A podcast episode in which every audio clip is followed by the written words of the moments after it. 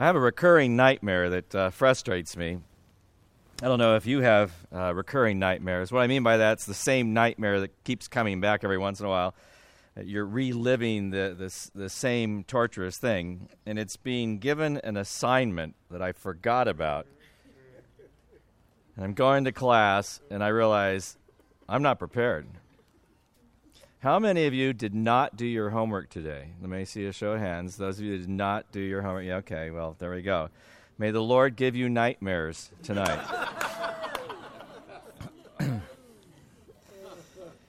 In 1 John uh, chapter 2, beginning with verse 15, John applies the problem of tolerating sin in one's life uh, in a very potent way. And you would think that what he is writing is not to people living in modern or ancient Turkey uh, near Ephesus, you'd be thinking that he's writing to us in America today because this problem defines Americanism.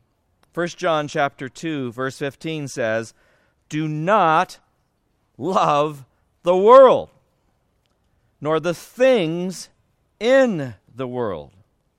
If anyone loves the world, the love of the Father is not in him. For all that is in the world, the lust of the flesh, and the lust of the eyes, and the boastful pride of life, is not from the Father, but is from the world. And the world is passing away, and also its lusts, but the one who does the will of God abides forever.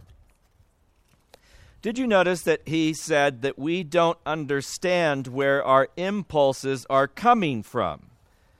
We may think these impulses are coming from God. And way, way too many people say, My desires must be implanted by God. So many people blame God for so many desires, for which he says, don't blame me. Look at the source. He says, You have to notice how the world has infiltrated your sense of desire.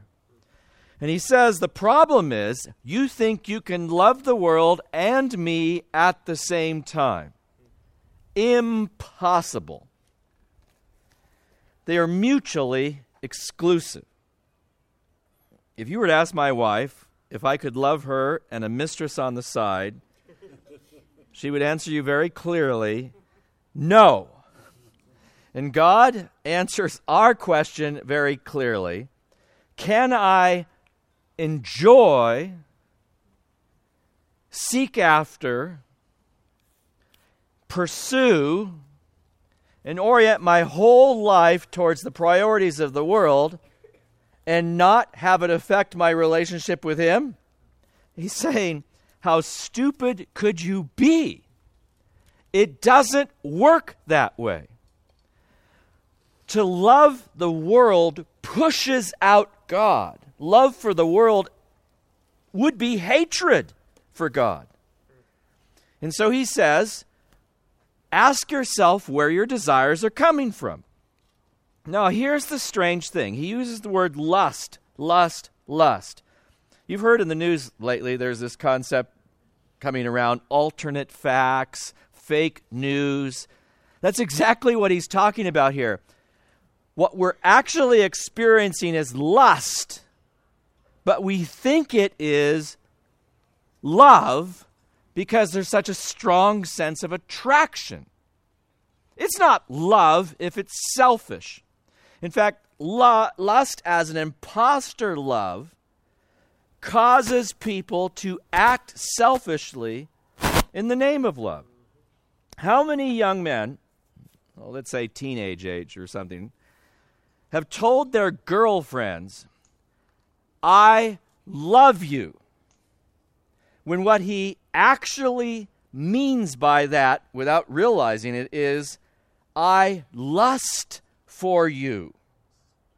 He thinks this animal attraction that he has for us, this magnetism, this drive to be with her, is love? He's been listening to the radio and its definitions. That's not love. Because lust steals what does not belong to him and spends it on his own pleasures. True love is sacrifice. True love meets the other person's needs at your personal expense. And consequently, we're clueless as to what the love of God is if we think that it is an attraction that motivates us to take something from someone else. Notice what he says regarding the things that are in the world.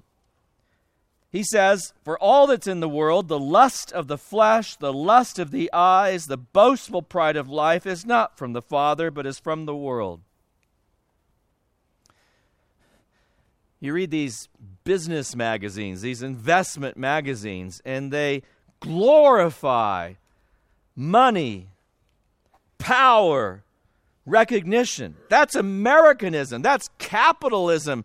That's greed, which they view as good. No, it's lust.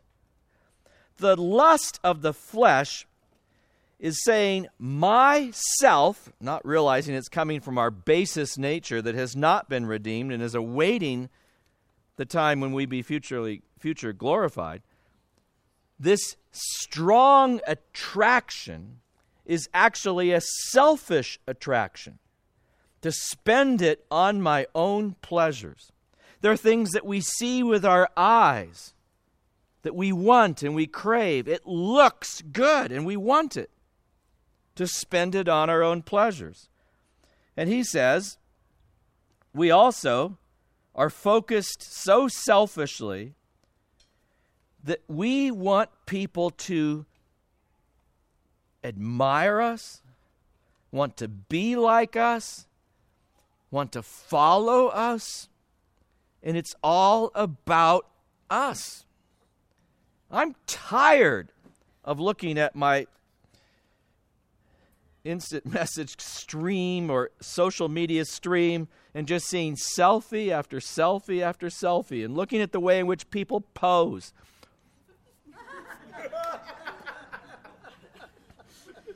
And what is it about getting into a car that you have to look at the mirror and take a picture of yourself in your car? I don't understand. But what it's showing is I want people to admire me. And if you look at all the comments, it, you're so beautiful. Oh, I wish I looked like you. Do you see what's happening? And then you look at any of our Facebook streams, it's the life I wish I lived to make you wish you could be me and live my life. It's not very accurate. Most of our lives aren't nearly as fun as the stuff we post on Facebook. But he is saying these things distract us from what we really want. Truly, we need God. And to know the love of God, we have to be careful that we don't fall in love with the world system. I'd like to show you in a different passage what actual love for the Lord looks like. It's found in Luke chapter 7 beginning with verse 36. And it's a story of a woman who loved God appropriately, though, as it was observed by other people at the party, very awkwardly and embarrassingly.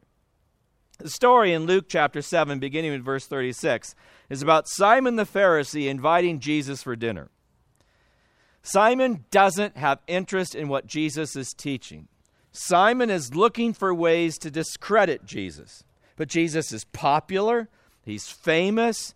If he had him for dinner, he could have all his important friends over for dinner. He's a collector of celebrities. He wants people to come to his house and admire him because of all people he could get, Jesus would come to dinner.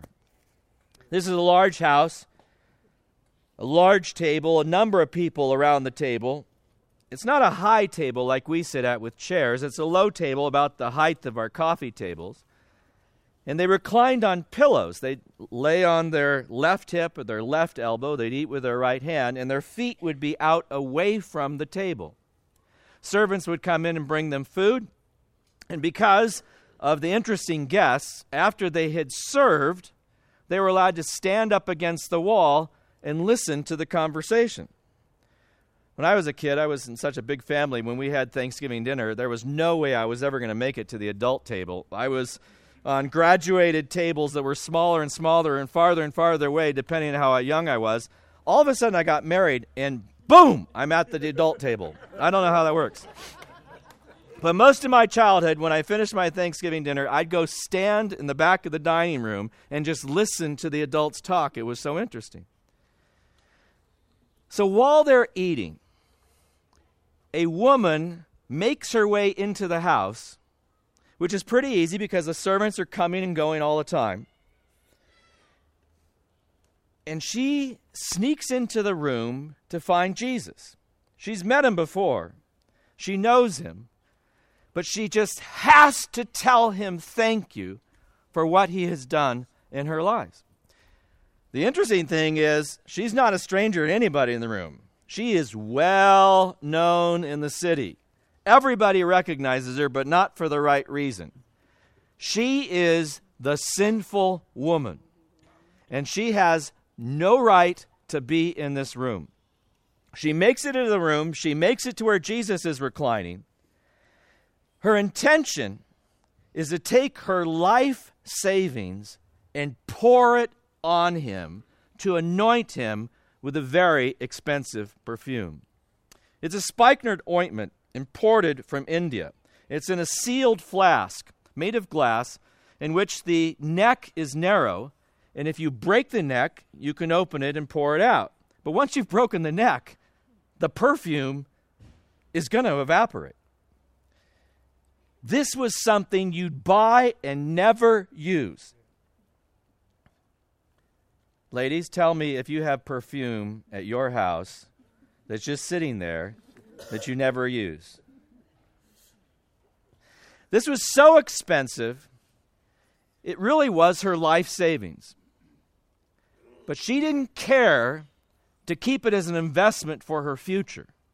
She wanted to take everything she had, her entire life savings and future, and pour it out as a gift to Jesus. When you do this, you pour it on the person's head. In their culture, it was a gift of honor. It was a gift to say, I love you, I appreciate you, you are the honored one here.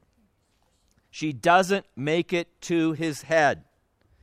She only makes it as far as his feet, which are sticking out from the table. And she completely loses it. She bursts into tears. She's not quiet about it. Everybody is looking at her as she's doing this. Everybody is so astonished at what happens that they can't stop her. Have you ever seen something happen where you said, I should do something, but you feel frozen because you're so startled at what's really happening? It just takes you a little bit of while. My wife is not like that at all. She can think clearly. We have been in two fires together in which I froze, and she says, the first one was a car fire. She says, Everybody out! we, we were all just like watching the fire. And, she, and, and she's going like, Everybody out! Another time we were in a hotel and the alarm went off. We're on the top floor. I, I was like, What? what? It's the middle of the night. And she says, Grab the documents. We were in France. Grab the documents. Let's go. But these people are frozen watching what she's doing. They can't stop her. And she falls down as her tears are pouring into the dust on Jesus' feet. And that's where we pick up the story. Luke 7, verse 36. Now, one of the Pharisees was requesting to dine with him, and he entered the Pharisee's house and reclined at table.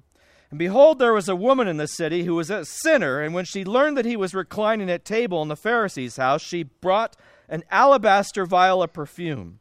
And standing behind him at his feet, weeping, she began to wet his feet with her tears. She's made a mess. She's creating mud on his feet. And so she gets down and tries to wipe it up. Now, what does she use to wipe it up?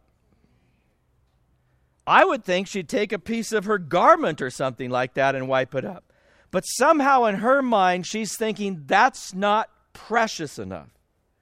And so she takes what's most precious to her, what shows her honor, and she lets down her hair and starts wiping the mess that she's made off with her hair. A woman's hair is her honor. She takes what's precious to her and gives that to Jesus as a gift of honor. She wet his feet with her tears. She kept wiping them with her hair of her head. And now she's kissing his feet. And then she breaks open the vial and pours out that very, very strong perfume. That was so much perfume. It would have permeated the whole house. It would have been such a scent that you would never forget it for the rest of your life.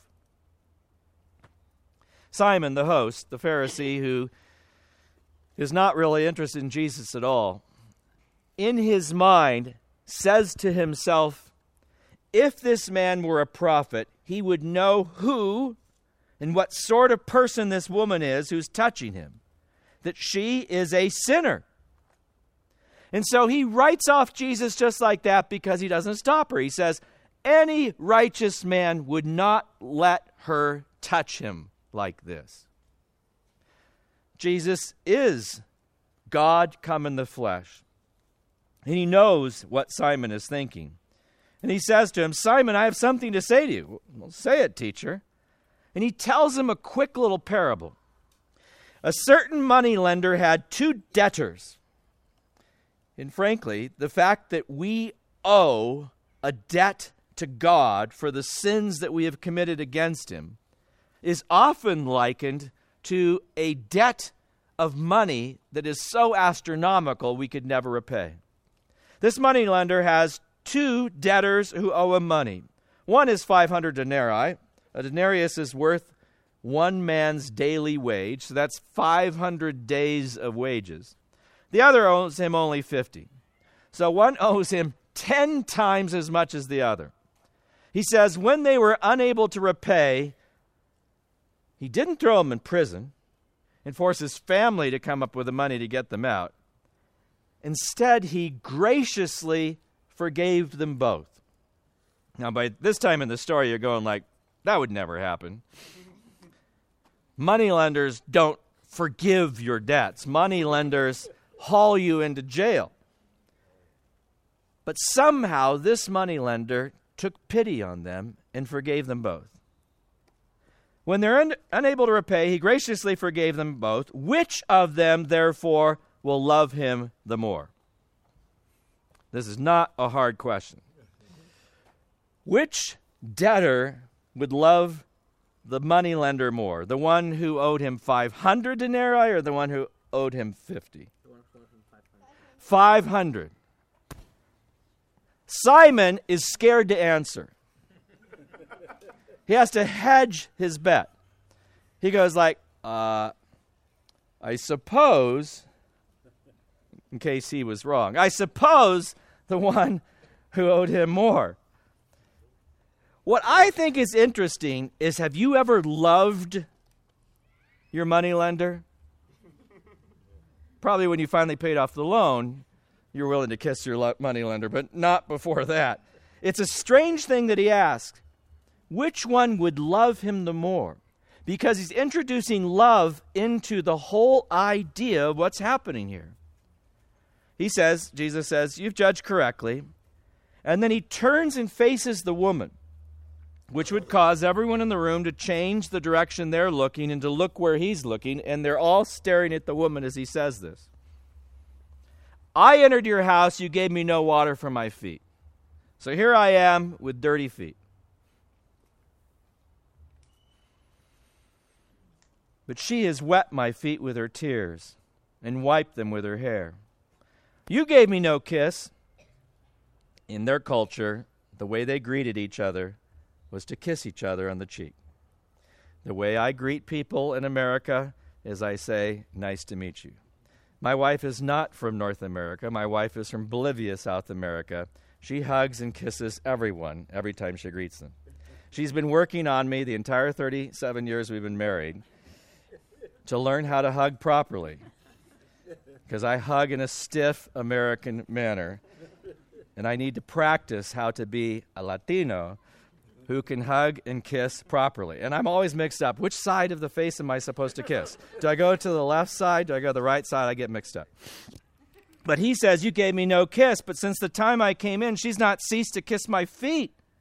You did not anoint my head with oil, but she anointed my feet with perfume. For this reason I say to you, her sins, which are many, have been forgiven. And then listen to this next phrase that matches the story. For she loved much. But he is forgiven little, loves little. Now, the meaning of this story is profound because he's saying, What makes her so different from everyone in this room? And why is she doing something that no one else in this room would do? It's because she's been changed and she is grateful. And she wants to give back. And she says, Well, what could I possibly give him? And she says, I will give him all the honor and respect that I can possibly muster. She doesn't care about anybody else in the room. It's like she has blinders on. She just wants to honor the Lord. She's not even embarrassed. She's not even watching the other people stare at her. She's so focused on the Lord. And the application to Simon is well, you must have no consciousness whatsoever of your sin. And therefore, you love little. Now go back to what we were saying in 1 John rega- regarding loving the world rather than loving God. He says they're mutually exclusive. You can't do both, you have to do one or the other. Why don't I love God more? The answer I don't appreciate enough what it took for Him to forgive my sins because I don't think he had to forgive me enough. And I don't think it was that costly. And therefore, there's not enough love in my heart to break open my life savings and pour it out on his feet and kiss his feet and say thank you.